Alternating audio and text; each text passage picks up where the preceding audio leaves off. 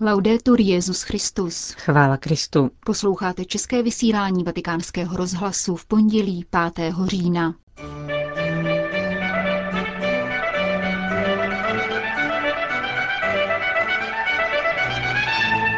Synoda není parlament, je prostorem pro Ducha Svatého, ne pro kompromisy, řekl papež František na zahájení prvního plenárního zasedání synody.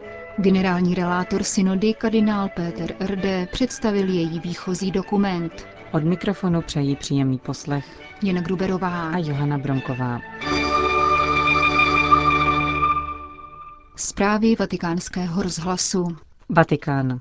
Chtěl bych připomenout, že synoda není konference ani rozprava, není ani parlament či senát, ve kterém se má dojít k dohodě. Synoda je projevem života církve, církve, která kráčí pospolu, aby hleděla na skutečnost očima víry a srdcem Boha, řekl papež František na zahájení prvního plenárního zasedání synody. Synodu zahájila už včerejší liturgie ve vatikánské bazilice. Dnes se její účastníci poprvé sešli v synodální aule. Samotnému zasedání předcházela modlitba breviáře s hymnem k duchu svatému. Rozjímání nad čtením přednesl kardinál Rodríguez Maradiaga z Hondurasu.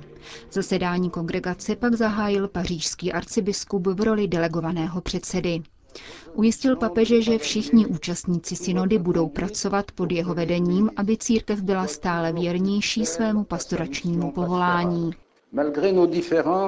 Navzdory rozdílům, které jsou mezi námi, nechceme prožívat tento čas jako souboj, v němž na místě rozhodčích budou mikrofony a kamery. Chceme naopak, aby to byl čas společného obrácení ve jménu společenství, jehož si ty, svatý Otče, strážcem a služebníkem. Řekl kardinál Van Troa. O charakteru synodálního zasedání mluvil rovněž svatý otec. Zdůraznil, že jeho cílem je kráčet společně v duchu kolegiality a synodálnosti. Vyžaduje to odvahu, otevřenost, pastýřskou a věroučnou horlivost, stejně jako moudrost a upřímnost.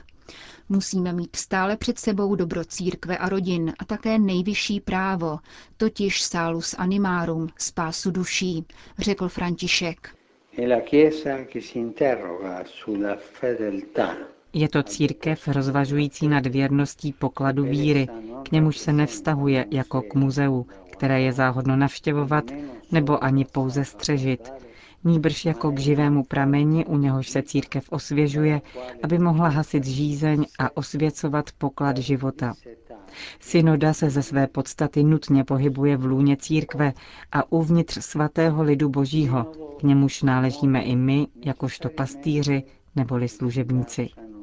Synoda je navíc chráněným prostorem, kde církev zakouší působení Ducha Svatého. Na synodě mluví duch jazykem všech lidí, kteří se nechávají vést Bohem, jenž vždy překvapuje. Bohem, který zjevuje maličkým to, co je skryto moudrým a chytrým. Bohem, který stvořil zákon a sobotu pro člověka a nikoli naopak. Bohem, který nechává 99 oveček, aby hledal jedinou ztracenou ovečku. Bohem, který je vždy větší než naše logika a naše kalkuly.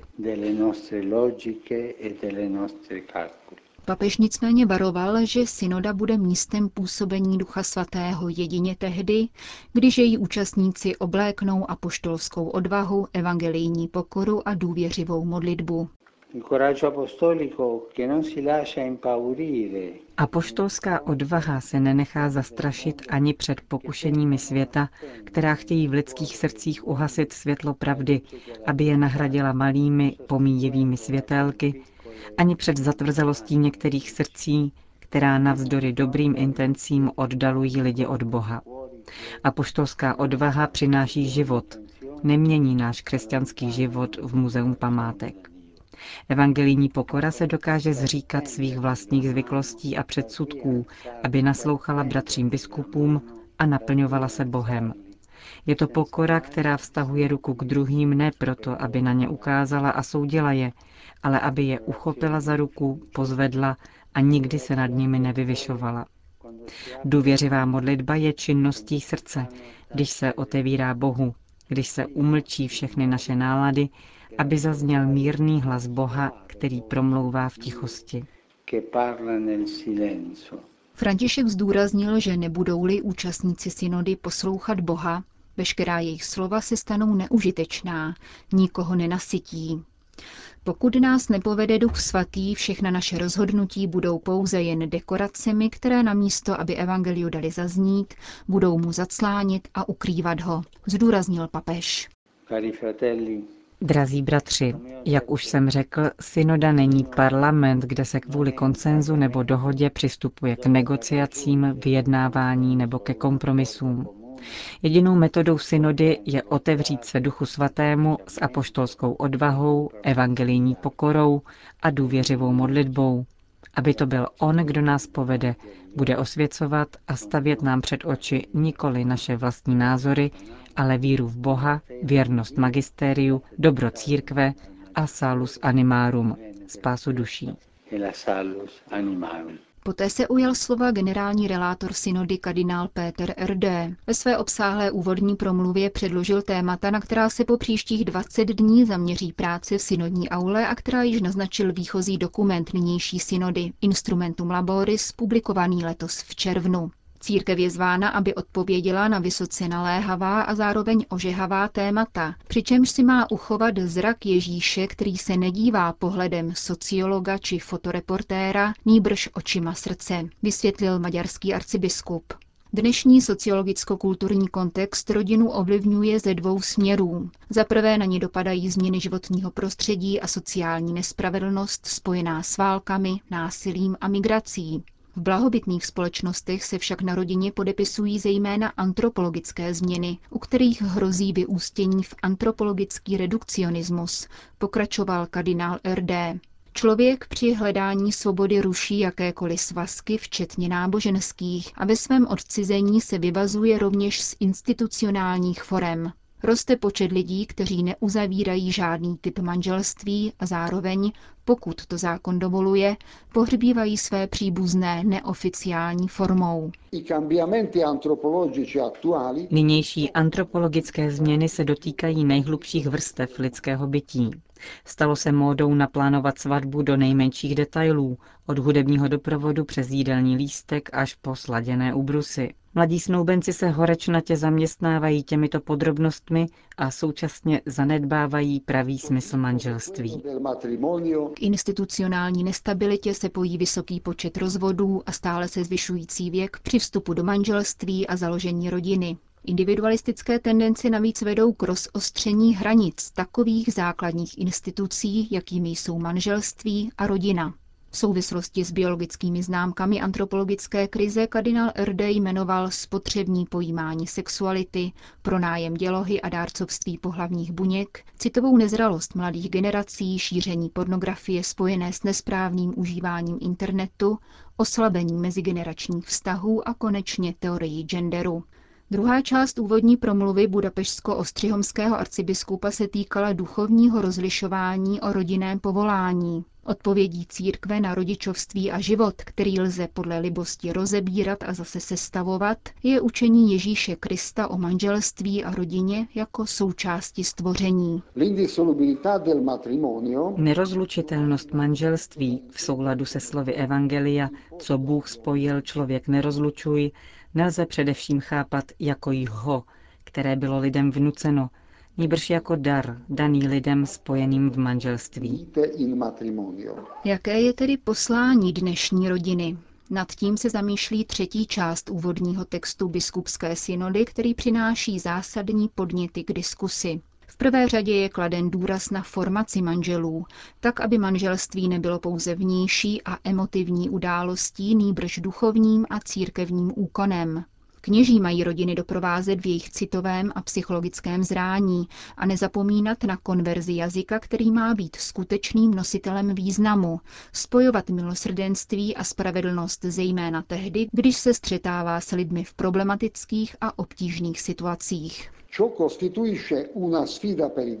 Je to výzva pro kněze, biskupy a další služebníky slova, po kterých se požadují anebo mohou požadovat nové formy katecheze a svědectví v naprosté věrnosti pravdě, kterou nám zjevil Kristus.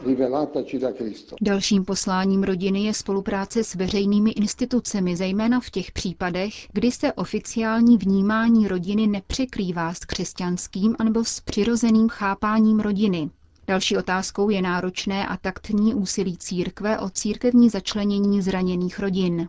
Největším milosrdenstvím je tady pravda sdělená v lásce, zdůraznil kardinál RD, který ve své promluvě analyzoval jednotlivé případy. Partnerská soužití a občanské sňatky, situace rozvedených katolíků a katolíků žijících v druhém občanském svazku. V souvislosti s posledně jmenovanými zaznělo.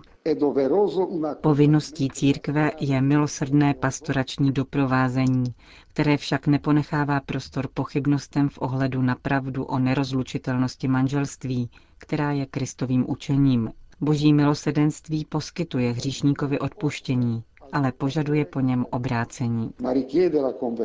Další část úvodní zprávy se věnuje pastoraci osob s homosexuálními tendencemi, které mají být přijímány s úctou a jemností, avšak zároveň zavědomí, že neexistuje žádný podklad pro to, aby se vyhledávaly podobnosti či schody, a to i vzdálené, mezi homosexuálními svazky a božím plánem o rodině a manželství. Je zcela nepřijatelné, aby církevní pastýři byli v těchto otázkách vystavováni tlaku. Zároveň je neakceptovatelné, aby mezinárodní organizace podmiňovaly finanční pomoc chudým zemím podmínce, že budou v těchto státech zaváděny zákony ustavující manželství v uvozovkách mezi osobami téhož pohlaví. Poslední odstavce úvodní synodní zprávy se věnují životu a potvrzují jeho nedotknutelnost od početí do přirozené smrti. Vyslovují se jasně proti potratu a eutanázii, zatímco doporučují otevřenost životu jako podstatu manželské lásky. Je třeba opětovně objevit encykliku Humane Vitae blahoslaveného Pavla VI., která zdůrazňuje potřebu respektovat lidskou důstojnost při morálním hodnocení regulačních metod porodnosti. A konečně v oblasti vzdělání a výchovy úvodní promluva připomíná, že rodiče jsou a budou prvními lidmi zodpovědnými za lidskou a náboženskou výchovu svých dětí, přestože se v mnoha případech tuto úlohu snaží převzít stát či jiné subjekty za pomoci sdělovacích prostředků, které vpadají do rodinné sféry.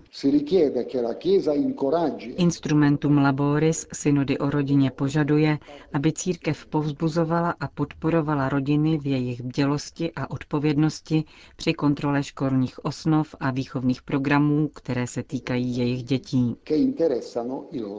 Ve svém výchovném díle se rodiny mají opírat o zásadní pomoc jiných rodin, činných v laickém apoštolátu, navrhuje v samém závěru úvodní zpráva biskupské synody, kterou přečetl kardinál Péter R.D. Po skončení dopoledního zasedání synody proběhl první briefing pro novináře. Po boku vatikánského mluvčího se ho účastnili kardinálové RD a Van Troa a arcibiskup Forte, který je zvláštním sekretářem synody. Podobně jako během předchozích zasedání, novináře nejvíce zajímal postoj biskupů k otázce rozvedených. Kardinál Van Troa nicméně varoval, že jejich očekávání mohou být zklamána. Potvrdil také obavy z mediálního nátlaku na průběh synody. Dosavadní zkušenost synody tomu nasvědčuje. Jsme si totiž vědomi, že rozlišování, o jaké jsme se pokoušeli v našich místních církvích, bylo filtrováno otázkami a problémy, které pro nás vůbec nebyly nejpodstatnější, ale vyplývaly z ducha naší doby. Měli bychom si uvědomovat, že duch doby není totéž, co znamení času. To jsou dvě různé věci. Znamení času objevujeme na cestě duchovního rozlišování. Je to interpretace událostí ve světle písma svatého. Duch času je v tomto případě nástrojem k vyvíjení nátlaku, určitá móda. Osobně si nemyslím, že by papež podléhal duchu času, spíš naopak. Myslím, že je od něj naprosto svobodný. Řekl na tiskové konferenci kardinál Van Troa.